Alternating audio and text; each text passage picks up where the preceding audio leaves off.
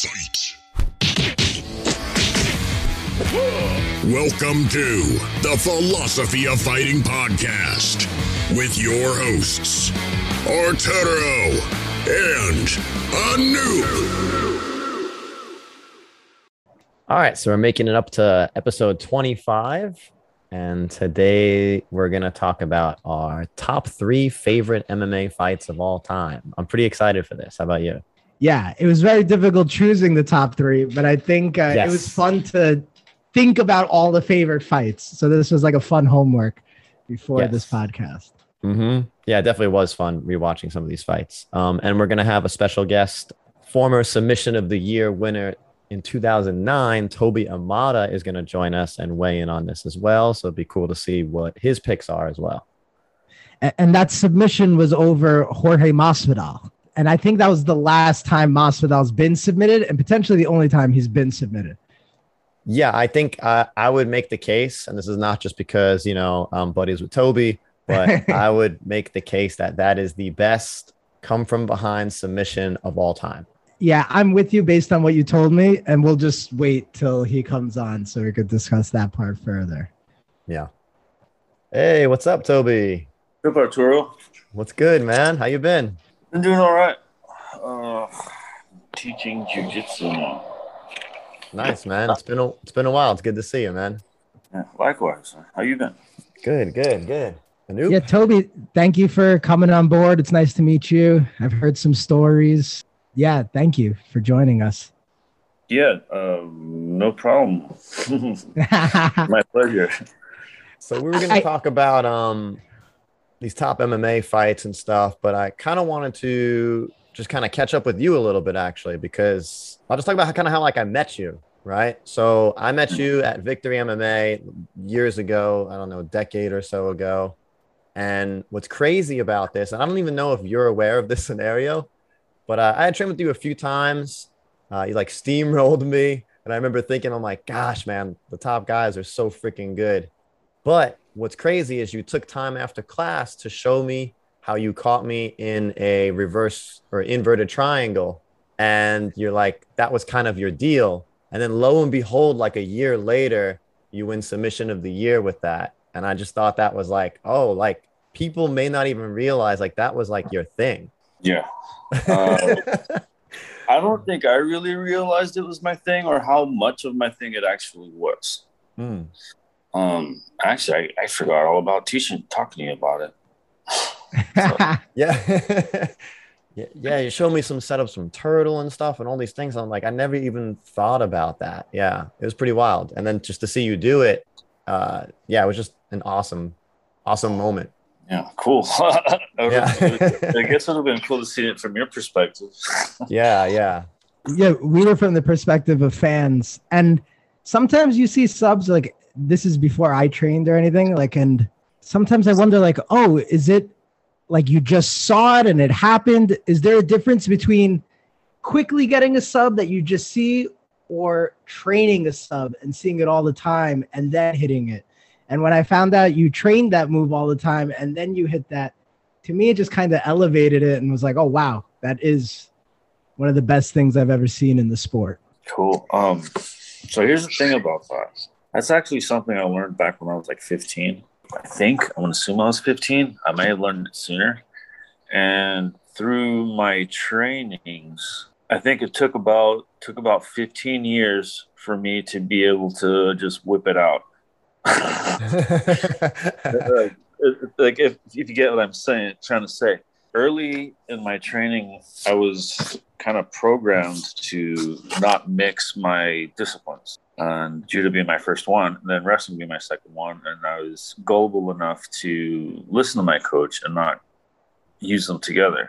And I kept that with me until I started rolling jujitsu. And then I started doing MMA, and I think all the MMA rolling is what brought it out of me. Mm. Yeah, because this I think a long time I didn't start doing it until like all these back at Victory and all these like really good guys started coming. hmm Uh, like when Jeremy Stephens started coming there and KJ Mhm. Newton going there, um, Hermes Franca. Um, then I was like, oh shit. And then I just had to like, and I guess I just had to like dig deeper and like that's when all the stuff started coming out. Then that's when I started using my judo more. because nobody really knew it. And I was like, Mhm. holy crap, like I got all this stuff like like in the back of my mind that's kind of like like exotic. So and then I was like I started busting it out. And then I also remember like Dean Lister being like, That don't work, let me see if you do it to me. And I did. And it was kind of surprising because he's like big dude. And that's kind of like what gave me the confidence to start doing it. I was like, dude, this will work. And that Masvidal fight, like I locked it up, and I was a little bit um like if I don't know if you saw, like I locked it up, and then I put my hand on my foot to double check, like, dude, is that really like locked up? yeah, uh, I went for it, and um I don't know if anybody really heard, but even on the video clips, and you hear video, like sometimes you can hear Shannon, Shannon Gugerty, yeah. like on the side is being like before like at the moment I locked it up, you hear Shannon Gugerty going, "That's a wrap."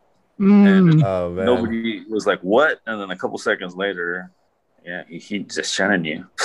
That's great, man. Yeah, he knew. I have a couple questions on that. What one? What did Dean Listers say? Like after you did do it and it worked, like was like he was surprised. And the the second question is, do people bring this up to you a lot? And do you sometimes want to talk about other parts of your career? Is it like a band that has like you know one great song? Like you know, does it like ever Yeah. not a, not annoy you, but you know what I mean? Like that everybody maybe wants to. Talk. Yeah, yeah, I totally get it. Like, I might like have that one hit wonder, and that's all everybody ever wants to talk about. Mhm. Yeah, I could totally be that guy. Yeah, I, I scored four touchdowns in one game. um, right? And I could go on to that forever. And and I guess when it was when it first happened, yeah, I get it. There was a lot of hype, but phased out. I'm like, okay, yeah, cool. Um, yeah, I did it. Right on. Nice weather, right? But yeah, sometimes people. It's also been the other way. Like people who aren't into MMA and jiu-jitsu that also come up to me and be like, hey, you you know, you fought so and so, and like you know, when I did when I fought Boakau, for example, Mm. I was like, people are like, I saw that. And then I was like, oh, yeah. And then they have no idea about the Masvidal submission. And that's cool. I think I'm like, oh, okay, cool. Interesting. So, yeah, I do. I get it. And, you know, it's cool. I just, I don't let anybody make a big deal out of it. Mhm, mhm. All right. So, I mean, you have a pretty storied career. You had some wild moments, and I feel like your perspective on some of like your top three fights would be kind of interesting to see. So, do you want to just kind of get into it, Anoop? You cool with that, Toby? Yeah, we can do Yeah, that. should should we just each do one and like we kind of go in around like Sure. type of situation? I think that works. All right. So uh, Toby, would you like to go first since you're our guest? Okay, so top five. Okay. All right. One of my first favorite fights is going to have to be, oh man, Robbie Lawler and Rory MacDonald. Oh, Mm. okay. Yeah. That was That has to be, man. Like I, I don't know if it's my favorite favorite, but that's totally one of them. Man, that felt like a like a like a full fight. That felt like like the dis- distance. Mhm. For one. Secondly, I could smell the blood. like I could feel it. I could feel the blood. Like I could feel the, the wounds on my face. I can feel like everything they were going through. Like I felt like I could feel it, and I've been there, and that's what I was. I felt like I was smelling it all. Hmm. Do you get Um, like that with other fights? No, Okay.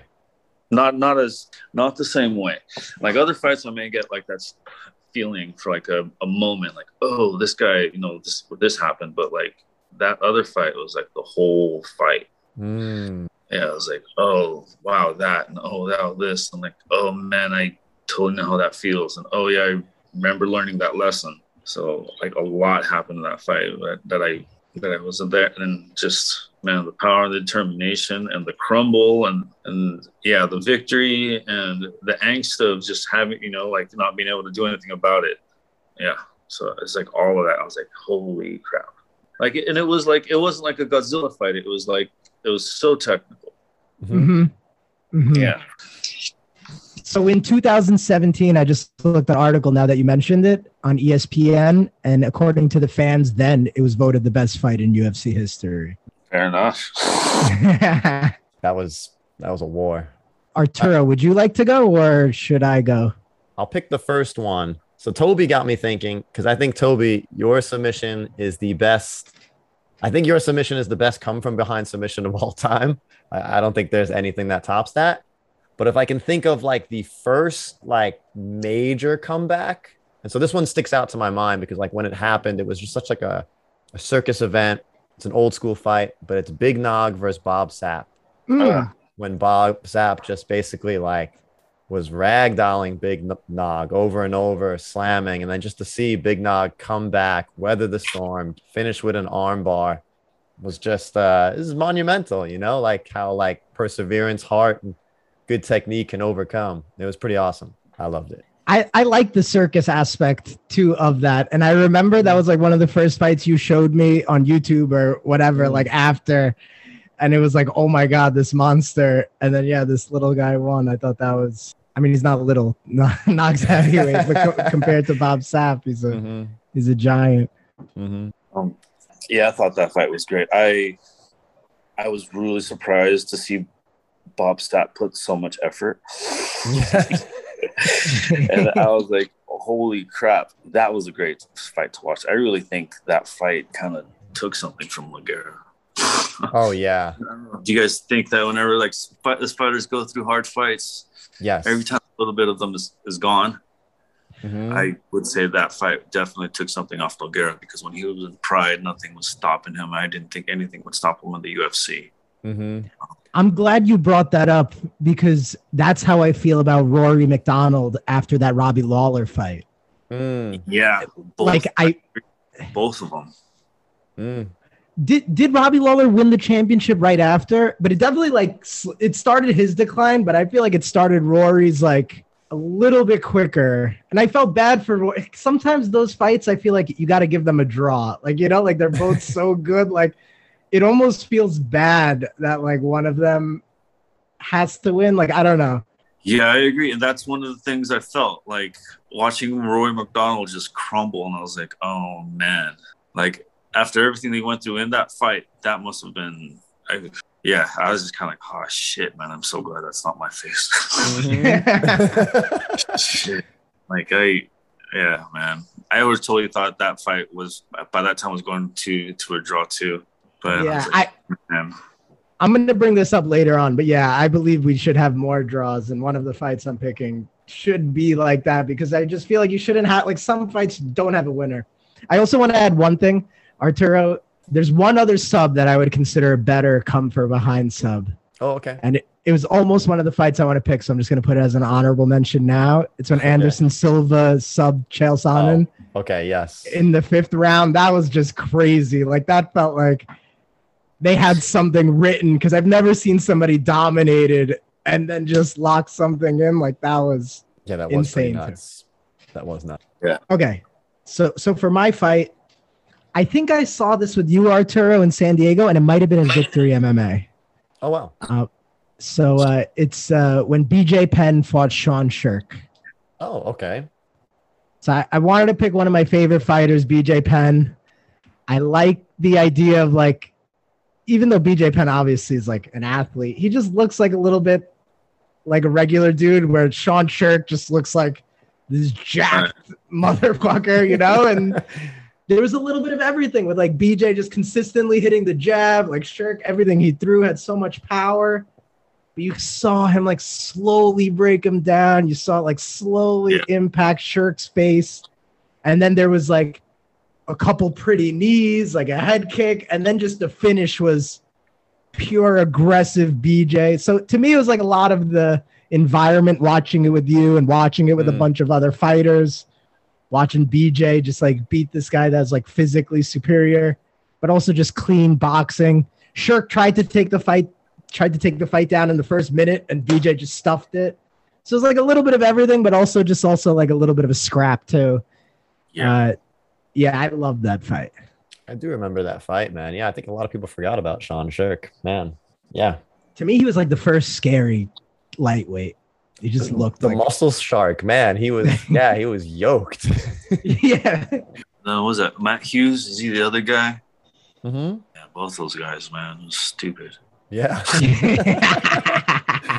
That's really- what I loved about BJ. I had to pick somebody that I was always fighting above his weight.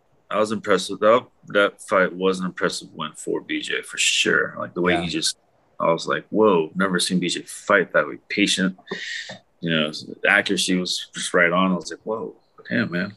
Mm-hmm. mm-hmm. Exactly. Yeah, the patience too. I forgot, and I, I just rewatched it yesterday, like to see like how it feel. It was just like I got hype all over again about BJ, and yeah. Do, do you think Toby, like when you when you look at some of these fighters, and you two Arturo, like, because I was watching a video on BJ how at his top he was the greatest, and then he's also now the only person in the UFC to have seven straight losses. Do you think Hmm. that takes away from his legacy? Like, how, like how did, does that change anything that you view of him? Me, no. I'm, I, I, I always feel like, I don't know. I guess it's like your own mentality. Like, are you like an optimist or not? Like, I always think like glass half full. I'm always looking at like the best of it. Like, how were they at their best? Mm-hmm. That, that's how I personally think of it. Because that's how I like remember people anyway. If I if I go through if I go through the process of just remembering people for all the shitty things they've done, then you're just living in a shitty world. That's how I think of it. I like that. Yeah, I agree with that. Yeah. All right, cool. We'll, we'll leave that at that then. Yeah, should we move on? Toby, you want to do your uh your second one? yeah. Yeah. Okay. Yeah. So the second one is gonna be uh, Joanna versus uh, Whaley. Yes, Zhang Weili. I'm so glad you picked that because that was I had four fights that I picked, and that was one of them. And I was like, I don't know which three to pick. So I'm glad you picked that. Yeah, man. Uh, yeah, that fight. That fight gave me chills. I was watching like I, for real, watching that fight, man. You forget how little those women were, and they were just throwing. And I was like, holy cow! And that movement and just that forward no stopping. I was like, holy cow! Still technical, slight finesse in the fight, but it was like, whoa, like man. I gotta say, not in this, not in a sexy way, but man, I just think it's so hot when two good technical female fighters are going at it. It's like Mm-hmm. it's art, man. That's this one. It's art. Mm-hmm. So Yeah, I, I remember watching that fight and thinking like, I can't believe the output is this high, like the whole fight. Just like Yeah. no no No. deterioration of cardio, no one looking like they both look like tanks. I just yeah, I couldn't believe it. Yeah. Was that the one when Joanna had the big uh like the huge bump on her forehead? Mhm. yeah, Oh God, yeah, I felt so bad for her. Man, that headache. Yeah. But imagine, the- imagine being that tough to have your head become like an alien. Do you know what I mean? Like I just can't even Hmm. believe.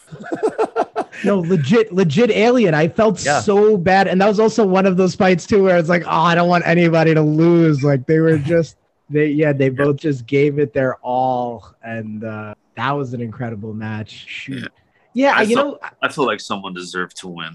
Like someone deserved.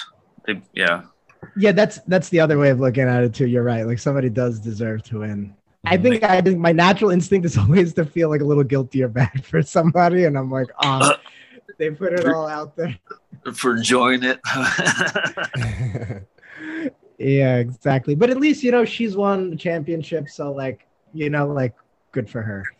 You yeah, know, I like, think they're both kind of legends, so it's kind of cool that they had a legendary fight together. You know, I don't know, it's pretty cool. You know, that doesn't always work like that sometimes. You know, like I feel like sometimes like you'll have like one person's career take off, but like both of those women have pretty strong ass careers, Mhm, and they're mhm. still going.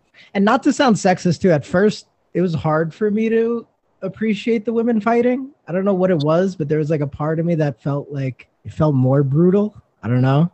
But then Oh. uh, Pro- probably because they do fight harder. right? Like like like but i feel like that was one of those fights where i was like oh my god this is just technical and beautiful and insane. But uh can you add to that toby? Like why do you think they fight harder? I see that in soccer. Like in soccer i always see the men like bitch about a call like act like they need a stretcher. I've never seen a woman do that. Hmm. and i feel like if a woman if a woman did do that people would make fun of the women for doing that but you ne- like so in some ways like soccer females are way tougher than the men and yeah, Yeah. like when Yeah. you're saying like they're tougher with the fighting can you give me your perspective like for example, in jujitsu matches or judo matches, taekwondo matches, they do not care where your body bends. like they don't care, man. They will throw you and or try to throw you, and they will bend their knees backwards trying to stop getting thrown.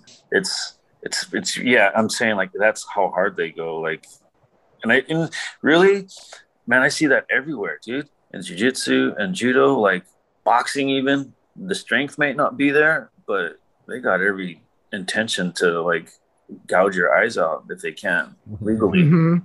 I don't know if you, like, and the guys, you don't see that. Usually the guys are all like, oh, I just want to hit you hard. And the women are like, no, I will do this to you.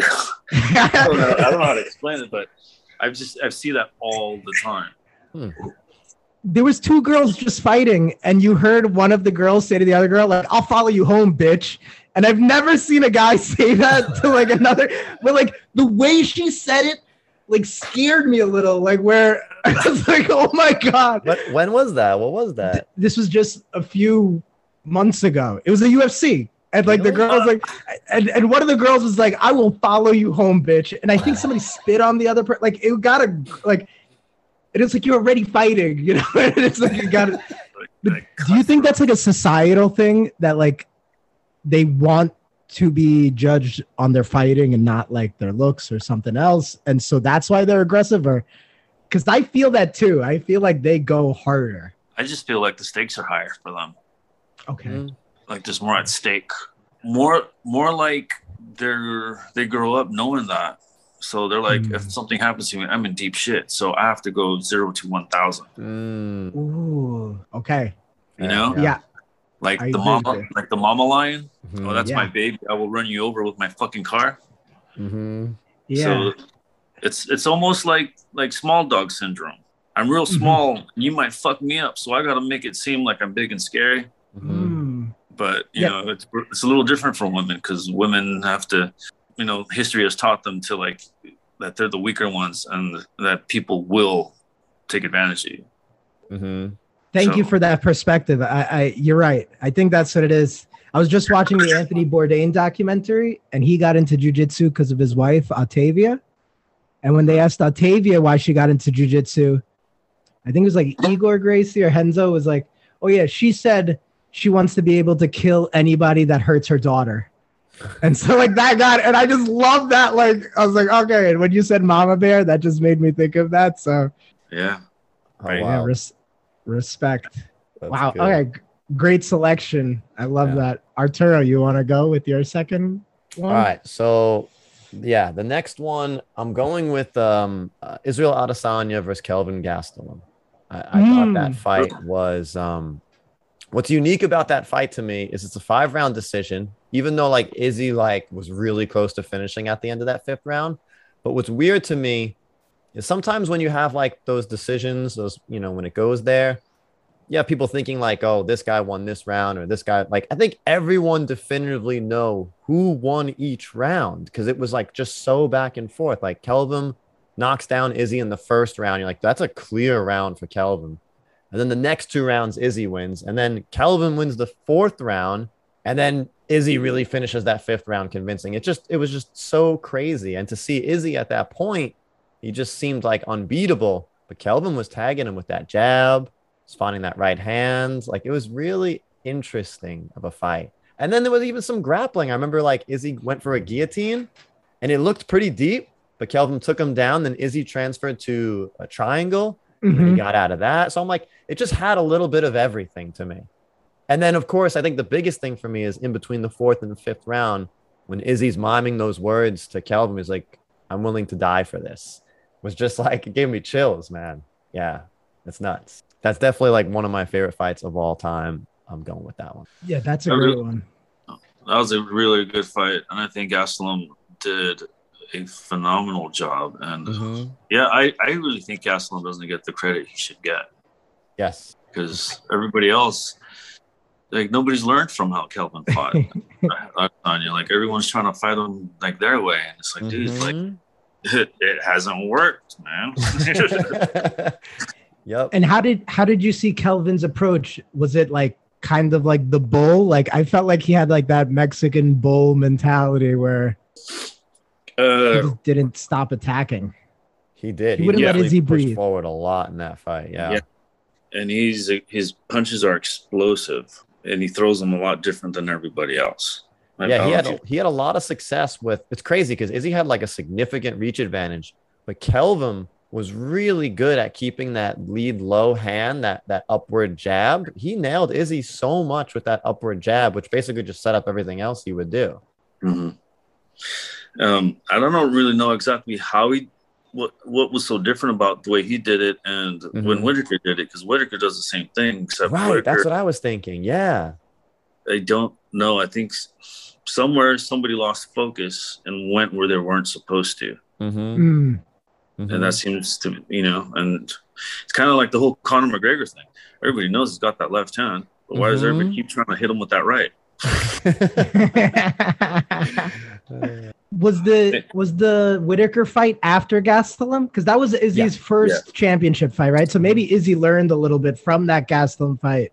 Maybe that prepared him for Whittaker. Yeah, maybe. It's funny because that's like what, what Whittaker is known for too. That lead low hand, like coming in with the distance on that jab, and you're like, all right, Whittaker's got more reach than Gastelum, and like seems like Whittaker is more known for that. So you're like, all right, Whittaker should have some good success here. Is he just stopped him? Maybe and it's Gastelum just- had a head kick too, I think. Mm, that's right, he did. Yeah. Whittaker, I would say, is he's really good, man. But honestly, he's a little predictable. Mm. Mhm. So that might have been his part of his demise. You think the their next fight goes the same way? I think, hmm, quite possibly. I I I had I watched Adesanya, but I I, I haven't seen Whittaker. I don't know what he, what he's gonna if he's gonna change. Yeah, I don't know. He may change. Has he fought since? Uh, he fought. Yeah, he did. He who did he fight? Yeah. He fought Darren Till and Cannonier. Uh, okay. and maybe somebody else too. So he's been working on the Oh yeah, he also he also fought Gastelum. Oh yeah, so he beat all three. Those are three big wins since Izzy, Yeah. and he They were all lost to Izzy in. October 2019. But I think he like dominated all three though. He Like, did. all right, maybe not dominated if if you knock him out, but he controlled all three. He did. Uh, I just looked up a quote because when they asked like Israel, like why couldn't you knock out Kevin Gastelum, and he goes, Kevin Gastelum has a big old Mexican head. Like I don't think anybody can knock him out. And I just I love that about like Ga- Gastelum just looks like one of those guys like would just fight anyone at any weight class and make it a good fight.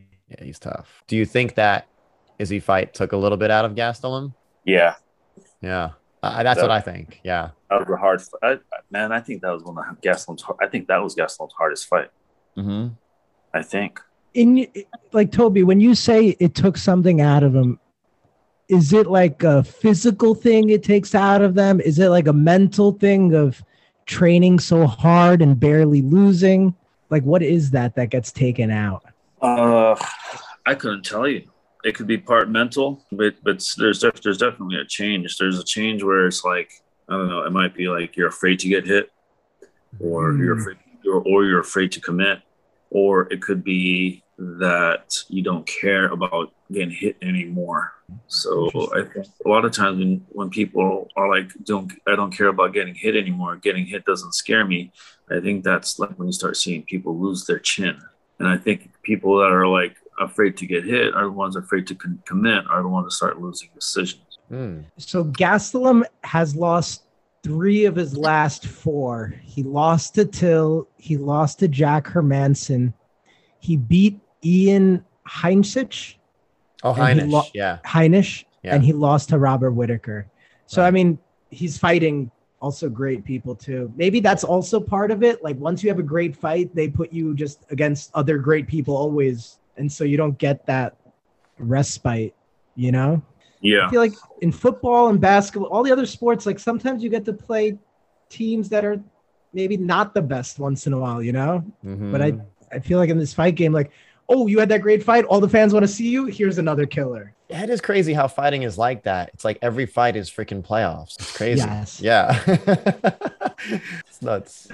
I get that. Yeah. I was just I was just reading about a Muay Thai fighter, and he like was talking about Conor McGregor, and he's like, all you MMA people, he's like, sometimes your careers are made in one or like two losses. He's like, we fight five times a month, and I was like, oh, I respect that like so much, you know, like, and yeah, you're gonna lose to great people. You know, you fight somebody ten times, like. But uh, yeah, I digress. Uh, okay, I'll do my second fight. Yeah.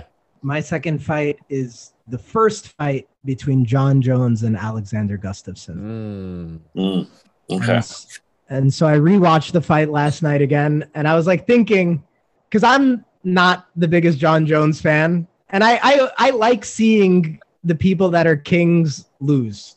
You know, like I want Mhm. somebody else to get an opportunity, and so I was like, all right, I feel like Gustafsson maybe will have a chance because he's tall and lanky, and like Jon always had the reach and body advantage. And I thought rewatching the fight, I was gonna be like, oh, maybe on the rewatch, Jon Jones did a lot better than I thought, and I was just looking at it biasly because I wanted Gustafsson to win. But uh, yeah, rewatching the fight, I still felt like shit. This was like a draw. Like this, Oh, each round was amazing, and each round, like it was like, all right, either the first round I felt like was perfectly balanced, the second round was perfectly balanced, the third round. The beginning was Gustafsson, the end was Jones, you know, and it was just like the same thing with the fourth and then the fifth. Like it was just such a beautiful back and forth fight. I feel like mm-hmm. Jones had the harder punches, but Jones's face and body was also more messed up. Where I feel like Gustafsson had more of the uh, damage. Also, Jones didn't get one single takedown, I believe. Oh no, one. He got one out of like 14 shots. Which at that point, I feel like you got to give the credit for wrestling to Gustafsson because he got a takedown and was able to stuff way more, right? So I just thought it was like and plus it was so debated. I wish Gustafsson won, kind of. Like I feel like it would have been better, but I don't know. I just love that fight. I think it was like a true war. Both of them were so tired. You got to see that championship medal that Mhm. Jones had because I think in the fourth round it looked like Gustafsson was turning the tide, and then all of a sudden Jones has like three head kicks and some like elbows that were like vicious, and Gustafsson still stood. Like I don't know how he stood, and he was still stopping the takedowns when he That's was exactly like, what I remember too. Yeah. it looked like he was dying. Like how are you almost dying, and then you're Yep. still stopping the takedowns? Like, and yeah, that fight had a little bit of everything, like wrestling and striking, like leg kicks, like head kicks, great boxing. It was just a beautiful battle, and they were both so young in their primes. Like, yeah, I love that fight. Yeah, I think that really spoke to how good Jon Jones is, though. Like, I wanted Gustafsson to win that too. It's almost like Jon Jones knew he needed to do something right then and there, and then almost knew exactly what to do in that moment too. Just, I guess that's what champions do. Like, I, yeah, that was just that was pretty nuts. I was really impressed with Gustav, uh, Gustafsson. Mm-hmm. I would have liked to have seen him win. Yeah, he's a good, too. he's a good guy. But yeah, I was real surprised, and even to the fights leading up to that fight, I was, I was like, "Whoa, this guy's moving really well." And just like um, you said, Anupa, like he was still getting hit and is still standing. I was, I was really impressed. I do believe, yeah, Jon Jones deserved to win, but uh, man, I would have liked to see Gustafsson like keep getting better and keep coming back. Mm. hmm Me too. I thought he looked pretty decent at heavyweight till he got caught. Who did he like lose to? Like maybe like he has like the speed advantage now. Maybe that was also one of those fights that takes out of takes something out of people. hmm Or when you said that you'd like to have seen him win, if you were voting though, if you were a judge, would you have given it to Gustafsson or would you have given it to Jones? From his based off his performance, I would have given it to Jones. Yeah. Okay. Yeah, I mean, but yeah, I would have liked to have seen Gustafsson, you know, get a little bit more. in in my grading criteria, I give that fight a draw, and so Jones holds the belt. Mhm. But I, I, I like I feel like that's like one of those things too, where I'm like, it was just I I would like to see more 10-10 rounds or 10 nine and a half rounds, like something like that, where I feel like a lot of those rounds are like, all right, maybe Jones wins, but it's not 10-9. It's like 10 9 and a half. Well, Like, you we know, have like- see, we saw that with um Brandon Moreno and the first Figueiredo fight. It was a draw. yeah, Uh huh. I'm, I'm It okay was, it with was a title. It was a title draw, and so Fig, uh, yeah, Figueiredo kept the belt, which was pretty awesome. That's why people are talking about a trilogy, and I'm like, ah, it's a win and a draw. It's not one and one. You know, it's Yeah, interesting. people are gonna care about that trilogy. Yeah, people love their trilogy. And I think it's fun to have a bad guy too. Not that like Jones is necessarily like a bad bad guy. I don't know him personally or anything, but you know, like I'm a I was a New York Mets fan, so I hated the Yankees. So like Mm. people that are like always winning, I'm always like, let other people get a chance to win. it would have been nice to like it would have been nice to see Gustafsson do that, a true underdog. But um yeah. It makes me also feel like when the GOAT talk happens, like Jones has never lost, but Jones has had close fights where Khabib has never had a close fight. So like I'm curious, like I don't know. It's interesting. It adds a dynamic, I think, to it. Yeah. It does, for sure. This is that curiosity. Um, all right, w- should we should we move on to the third one? Do you want to Let's give it. us like your- your last out of the three? Yep. Yeah. This is kind of hard to, to decide because I like there's two reasons why, but it's like again it was hard to dis- to choose. But my decision has to be Sakuraba versus Renzo Gracie. Ooh, yeah. awesome. I love Sakuraba, man. You gotta, Yeah. you gotta love a guy who's out there like continuously doing pro wrestling moves and and whooping people's ass in the process. Like I've, Mhm. I've always been surprised. This dude is whooping people's ass, man. And I remember the first time Sakuraba fought in the UFC, and they didn't like him, and and I was like, geez, like they're just dicks to him. Because you know, like in Japan, they're like, "Don't speak on the mic," and then Sakuraba went for the mic, and then Bruce Buffer or whoever had the mic straight ran from him.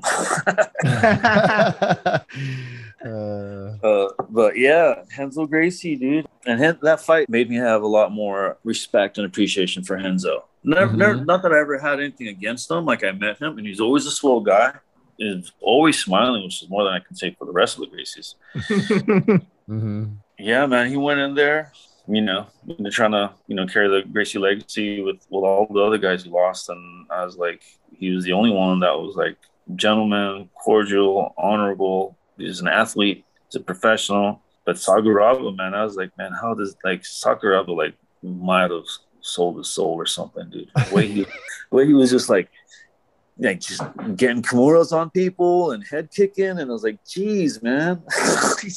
and it's not like it's not like they were fighting like he's fighting guys at like a B level show. Mhm. Like, like these are the guys that are supposedly like run the you know the whole Gracie Jiu Jitsu on the world. Like it's the one everybody who's you know everyone's sucking up to. It's like the only the only person left for him to beat was Rickson. Yeah. Mhm. yeah, so um yeah, that is my number three favorite fight.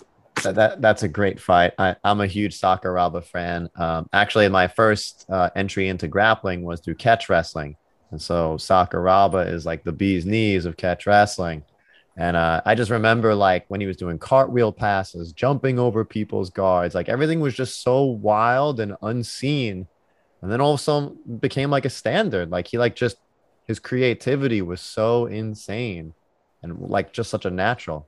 Yeah, and it's such an entertainer too. Like he knew it's like he was fighting, but almost knew he was performing like on a stage almost, you know, like he was like putting on a show and not just fighting, which is The like the pro pro, wrestler in him too, which Yeah. is like so crazy that you can even do that in a fight.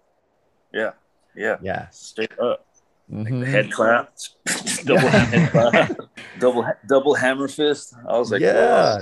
There's so many things he did that were just so wild and effective. I love uh, that you picked like a, like a mid generation, a new school, and like an old school fight. Mm. And uh, I was just writing about that Renzo Gracie fight, and uh, Sakuraba broke Renzo's arm right with a Kimura, Mhm. and uh, Renzo got up and then just started thanking Sakuraba, and it just made me think like this is. I read this right after Conor broke his leg and was just talking shit to like Dustin Poirier, and it, it was just like, fucking, that's why Renzo's the man. Like his arm is broken, and he's giving a speech about how great like Sakuraba is, even though his family kind of hated Sakuraba. Like to me, that just shows like so much bravery and respect and like confidence because you still know you're the man. Like you know, like a broken arm isn't gonna Mhm. take anything away from you. Like, uh, yeah, that was like beautiful martial arts. Like that's like movie stuff.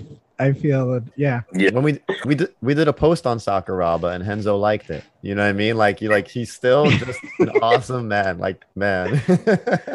Yeah, and actually, I think every person that we've had on this show, like Sambo Steve, and I think uh, Elias, like all the fighters love Sakuraba. hmm I think regular people, he's getting lost because he's in the past, but like everyone that's a fighter, is like, oh yeah, he was so much fun. And Mm-hmm. I read an article about him that he just like still smokes mad cigarettes and trains. And there's something about that that I just like respect. He's just like drinking, smoking, fighting. Like it's He's still performing. I know, yeah, he's still doing quintet. He's still grappling. Like he's Yeah. still doing, yeah, he's active. Still pro wrestling. Mm-hmm. oh, I love that one. Thank you. Mm. Yeah, man. Arturo, would you what's your final one? All right, so uh, you know, I debated. I'm glad that Toby picked Sakuraba and the Zhang fight, Joanna. Um, there's another one. This is just like a wild spectacle. I remember because I remember. All right, I'll just say that the fight is Nick Diaz versus Takanori Gomi. Ooh, I Okay, always cool. wondered how Gomi was gonna fare because he was just crushing it. That was when Pride went to Vegas. Oh, okay, okay, but they did it in a ring. That that's what stands out to me. That was like my major like. hmm. I, I liked the MMA in a ring. I don't know why. I, I just felt like you can corner people. I don't know. There's something about a ring that I liked. But what's crazy is like you can tell Nick Diaz is high off of his face. and they were throwing bombs at each other. But like Diaz would just, you know, like the classic Diaz, just like pepper him with all of these little volume punches. And then to finish it in a go-go plata, like it was just such a weird, wild spectacle that I'll just never forget it. I believe Gomi was ranked one at the time. No, like wasn't he like the top ranked lightweight in the world or something? He was for a long time, yes. and Diaz technically didn't get the victory because he was high, right? They, yeah, like- they they ruled it a no contest, but he I mean it's obvious he clearly tapped him out. He won. But he beat him Yeah, on the he- feet quite a bit too. Yeah. No, Nick, Nick won. Yeah. we all know Nick won. Nick won. Yeah, he, had that reach, and then Gomi was just, yeah, Gomi was just kind of not not there. It seemed like the more Nick was just peppering him with like those little, just long punches, just jabs and straights, Gomi was just getting annoyed, like almost like a mosquito in his face, and just kept loading up bombs, but would keep missing. So Diaz would just keep going with that peppering. It was just such a wild. Every now and then he'd hit Diaz, but Diaz can't really get knocked out. It seems so. He Such kept a- him on the outside. Yeah, such a crazy fight. is it worse to lose to a go-go plata than like a guillotine or a rear naked? Like, is it like is is it more embarrassing like a little bit or no? I don't think so. I mean, I, I don't have a hierarchy of submissions. To me, a tap's a tap, but like there is definitely a hierarchy to most people. Plot. I don't know. I don't know what's worse: go go pl- losing a go go plata or losing to a wrist lock. Yeah. yeah, those are definitely of the ones. Yeah. I lost to a wrist lock. I didn't care, but somebody told me like, "Oh, that's bullshit," and I was like, "No, I lost." But I also just went to a grappling tournament last week, and somebody tried to throw up a, go- a go-go plata, and someone screamed, "That's disrespectful!" Like kind of funny, but also like you know, like cheering, What? like not like not in a mean way, like but like you know when somebody throws a pitch and they go like, "Oh, that's disgusting," you know, like it was like, oh, it's like Dirty. a- yeah. yeah, dirty, like yeah, Yeah. like I was like. And I think I've heard Nick Diaz say like, "Yo, I'm tapping people with go-go platas." You know, he's using that as like his sales pitch, like nobody else is doing it. So I'm just curious what Gomi would feel like. I like, do you think he was like, "Fuck, I lost to a go-go," or just I lost to Nick Diaz? I think he was definitely frustrated. I remember Gomi's expression of the face coming up from that go go and not even being like, yeah, like you get your air, whatever, but just being like, fuck. just, yeah, it seemed like demoralizing for sure. Nick Diaz might be the most entertaining one-round fighter because that also that one round with Paul Paul Daley like was like. Those Yeah. felt Yeah. like full fights. Those felt like five round fights. It was like it's only one round. Like how? like, but it was like, um, okay, I'll do my. I guess I'll do my last one. Yeah. I had trouble picking this one, but they were all Khabib fights. So I was like, I didn't know which Khabib fight to pick, but I ended up going with his last fight against Justin Gaethje Wow. Okay. just because there's so much story like his father just passed like Khabib was already indestructible since then and it was like what's going on with him like where is he training it was like covid like i don't know there was just like all this going on and then plus if anybody had a potential kryptonite to Khabib, it was an amazing wrestler with incredible power in their hands. And then just to watch Khabib continually push forward, but also take huge shots. Like there was like three or four shots that he took where I was like, oh my God. And Khabib just recently in the recent Mike Tyson interview where he did like on their podcast, when he's like, "Oh, how does Gaethje hit?" and he goes, "Gaethje hits like a truck." He said Gaethje was the hardest hitter he fought, and so like that that added to me picking this. Mm. But uh, one of the punches that Gaethje did, I think it was like a right uppercut, left hook, and I feel like if he hit that a minute into the fight, he would have knocked out Khabib maybe. But he hit that like three and a half minutes into the fight, where he was already getting tired a little bit by Khabib walking him down like Terminator style, Mm. and it was just like beautiful striking, kicking. Khabib threw some knees. I felt like it was like the most varied I saw Khabib. And then that just beautiful takedown, like after this, like another amazing leg kick from Gaethje. I think before the fight, Gaethje said, if I get like 15 leg kicks, I'll take out Khabib. And I think he got like nine good ones. And you could hear Trevor Wittman being like, one more, like that's eight, that's nine, like you know, counting Oh, them down. But then that transition to how Khabib just took his back and then went from armbar to triangle. hmm And then we also found out that Gaethje said, I'm not going to tap. And then Khabib knew that Gaethje's parents were in the audience. And so he's like, I didn't want to break his arm in front of his mom and dad. So he just put him to sleep. It was just like, Ah, it was just violence, but also respect and beauty and martial. Like it was just like, all right, Khabib is levels ahead. And then when he retired, to hear everybody say nice things about Khabib, and and Toby, my background is like I'm I'm a professor. I teach geography, like international relations, and you know, in this world, I feel like if you told people like, oh, here's this like Muslim dude from Russia that's old school I think a lot of people will be like, I'm not gonna like him. But like the whole fight world just loves and respects Khabib. Like I just think there's something beautiful about like bringing those worlds together. And so yeah, like to me, like it's like this is partially me picking Khabib, partially me also loving Gaethje, how good the fight was, Mm. and then the background of like why he went for the triangle, how hard Gaethje it. Like I love that fight. So that I, I I'm gonna put that there as my thing. That makes a lot of sense to me now. I didn't know Gaethje said he wasn't going to tap, but I did hear Khabib saying I wasn't going to break his arm in front of his parents. I did hear that part. But then it all makes sense now because during the fight, I'm like, oh, he's got the armbar. I'm like, why did he let the arm go? I was like, oh. But then, then I agree with you too. It's like, all right, this dude just straight up did some Godfather shit, you know, in the fight. Yeah, straight up. And yeah, and I think Gaethje is probably the only guy I've ever seen that I was positive of that that hurt Khabib. I don't Mhm. think anybody ever hurt Khabib like like Gaethje. So Mhm. yeah, I say that that was a pretty cool fight. Oh, Gaethje, yeah. th- there's an inside story that came because Gaethje trains with Drew Dober, and Drew Dober lost to Islam Makhachev. And so, for the people listening, like Makhachev trains with Khabib, basically his protege. Dober got tapped out by Makhachev, and he said as soon as he got to the gym, Gaethje went up to him and was like, "See." Like you know, these guys are crazy. Like, and I, I just love that respect that they both had for these guys. Like, it wasn't like losing and being sore. It was like, fuck, like, yeah. And then they just went back to the gym to get better, you know? And I have no doubt that Gaethje in three years will think like that he could be Khabib maybe. And so, yeah, I, I think there's like a beauty behind all this. Like that respect, I think is something beautiful. It was definitely a learning experience from from every loss. And every fighter that comes back from a loss should come back like a lot better. I think. Mhm. So maybe that that should be a thing after that loss. Gaethje should be doing pretty good. So Yeah, I don't know. I can't wait. That- I can't wait to see him again. Are there any Yeah. losses that you feel you had that kind of like reshaped you, refocused you, like where you came back big that stand out in your mind? yeah, they're mostly in stand up. Okay. There was one fight, and I talked about. it, I actually gave the guy credit.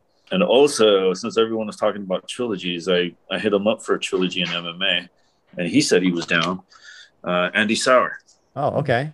So I actually fought him twice. The first time I fought him, he didn't knew nothing about me and ended up being like a judo clinic. Second time he fought me, he pretty much whooped my butt.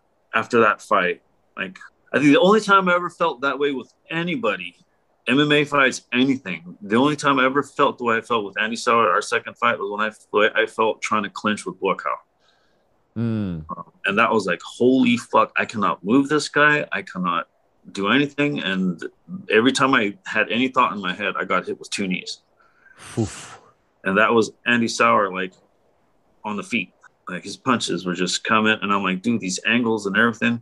Yeah, I, uh, that was probably the only second, third time I ever got dropped in a fight. Mm. Was Andy Souwer. Um, and I think because I studied him, it made me so much better of a striker. Um, and it, it did like like dude fighting him and studying him and yeah, it, it changed me as a striker. I'm, so now I'm teaching people. Nice. Yeah. Does does he know that? Yeah, uh, he Okay. actually agreed. He so we're one and one in shoot boxing, and then uh, trilogy thing came up, and I'm like, fuck it, I'm gonna jump on this bandwagon, and I hit him up on Instagram, Mm-hmm. and then he says, yeah, if see if one championship will do it, and he said he was down, and I was like, all right, dude.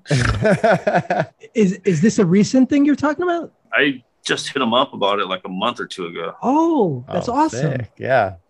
So yeah, that, I mean, I, I just saw um, Nieky Holzken fight John Wayne Parr, and I'm like, holy shit! And Yes. then Andy, and then I was like, okay, like, yo, Andy, you want to do an MMA fight? Number three since we're one and one, and then he's like, I'm old, but let's go. I'm like, I'm older than you, you jerk, so let's do this. Uh, that's one thing I wanted to ask you, Toby, because it said your last fight was in 2013, so I think you were like 33, yeah, something like that. but you had a lot of miles. Like you fought for 15 years. So I was like curious, like, and I mean, now you've kind of answered it. You're willing to fight again. Why did you choose to like kind of leave the sport a little bit? Was it the miles? Was it you were just tired? And are you, yeah, gonna like pursue fighting now a little bit more? Because now there's so many people coming back, you know? Yeah, am I going to pursue fighting? Not as a career. Hmm. Will I come back and do the fight? I will do it for the right fight. Yeah. Okay. Andy Souwer is the right fight. Mm. Why did I leave the sport? I, given that my last fight was a draw, Mhm. basically that told me I didn't try hard enough. Mm. and it's not that I tried and being real with myself, I felt like that's all I was able to give. Mm. And that was because of where I was. I wasn't in San Diego anymore. I wasn't having the same training. I didn't have the same trainers.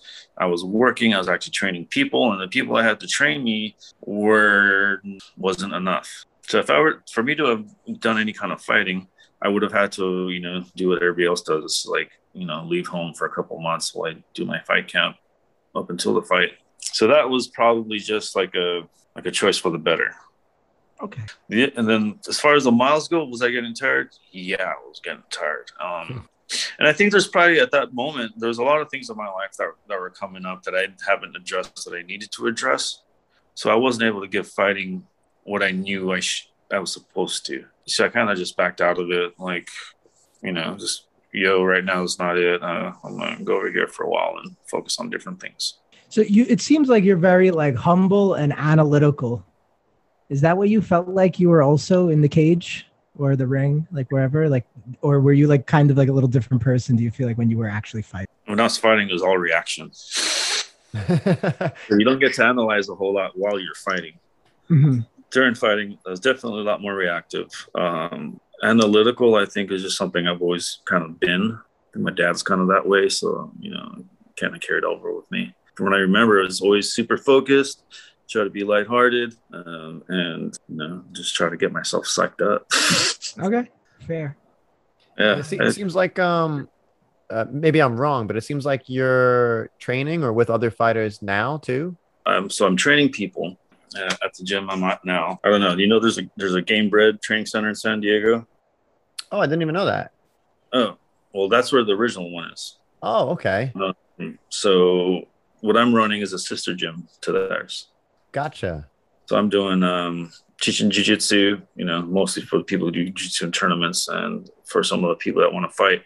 Started training uh, amateur fighter, and I was training a girl who had some MMA experience to you know, try to polish her off and do some bare knuckle boxing.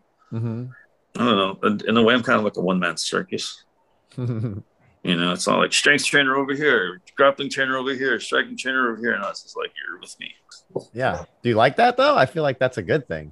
I think it's good. I think it makes me valuable. Yeah. Um, and I no, yeah, I know people are saying things like, "Well, this person's not any kind of striker. Well, this person isn't this. He's a, you know, he's just MMA." And I'm like, "Wow, dude, it really kind of shows me how close mind, how small minded a lot of people are."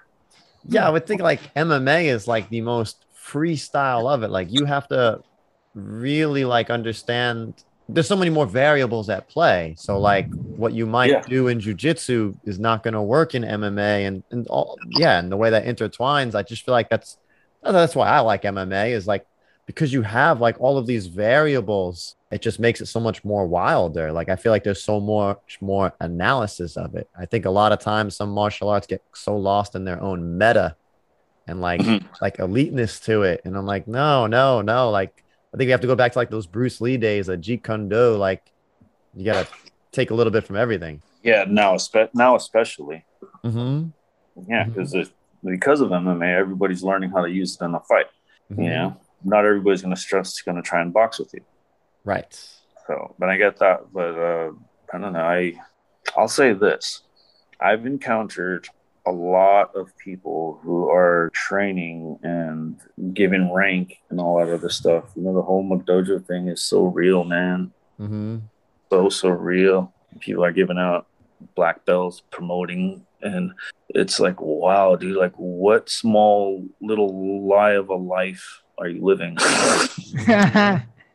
in, in what jujitsu or all the stuff like Muay Thai? Like, everything, everything they're just- everything, everything, jujitsu, MMA guys. It's like, man, believe it or not, like I already have people over here, and it's getting to me, and it's hilarious, and I'm not getting mad, but it's like people at these other gyms are telling their students, "Don't be going to training over there." Really? Oh, Why? Man. for business purpose, like they're saying like you might be Uh, teaching them I- something not good or what? I mean, I, Insecurity. yeah, they're threatened. Mhm. Hmm. because I already had um, two guys, three people that went were at like this one gym, and they came here, and right away they were like, "Fuck that place."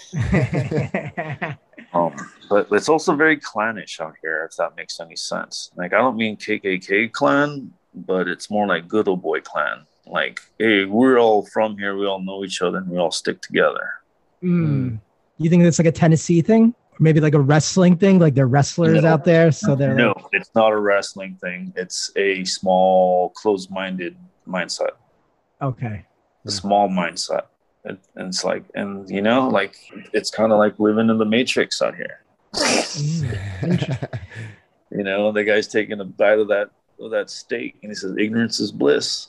And it's like, ugh, that's, I'm that's what I- thankful.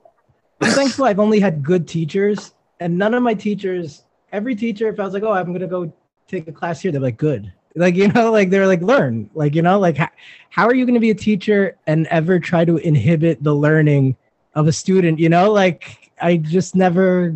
How can you call yourself a teacher then? You know. basically you're trying to catch the person when they're so young they won't know any better. Mm. do, do you feel like almost the same type of pride as a coach like if your student does well as if like you want to fight is it almost the same feeling is it the same feeling like Mm, know, it's different. Like I do want to wish, like, yeah, I'll be in there, and you know, but it's. I think I've kind of accepted that I'm not really going to be that guy anymore. Mhm. So I do enjoy having my students go out there and like, all right, whoop his butt. You know that. Yeah, well, is No, it like does it feel like you almost want to like you know what i mean not in like a taking credit way but like oh your your knowledge is being passed on like is this something you're gonna like to do maybe for the rest of like your like do you want to become like a great coach you know what i mean I don't want to be. I don't. My goal isn't to be like an Olympic coach.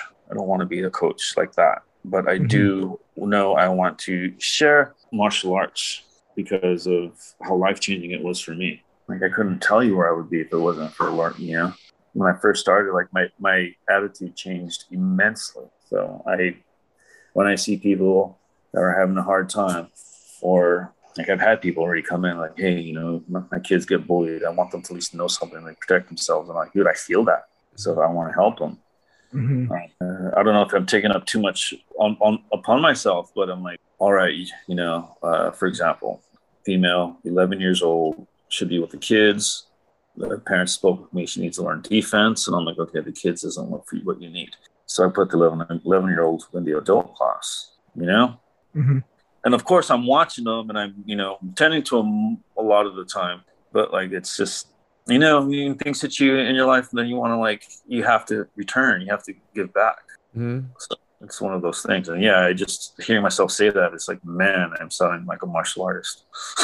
You are, Toby. I don't know if anyone beat you to that claim. For sure, you are. So, but, but yeah, I do enjoy doing this. I like doing it, and I have fun doing it. You know, it's not. It is what it is, but it, it's you know, I find fulfillment in in teaching. Nice. That's wonderful. Yeah.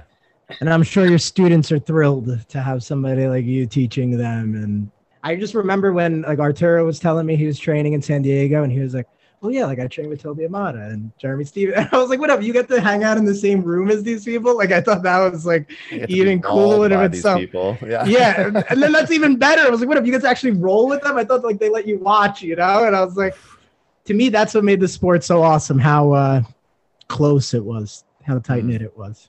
Accessible. Awesome. All right, Toby. Um, do you want to plug what you're doing now, your gym now, uh, where people can find you, all that stuff? Yeah, right now I'm in Clarksville, Tennessee. I know it's way out of nowhere, but Gamebred Clarksville, that's where I'm at. I'm doing MMA, doing judo, doing jiu-jitsu, doing nogi, doing uh, Muay Thai. Man, I got close to close to 30 years under my belt with training. Yeah, so I don't know if anyone wants to get some. but I'm there. Nice. right on.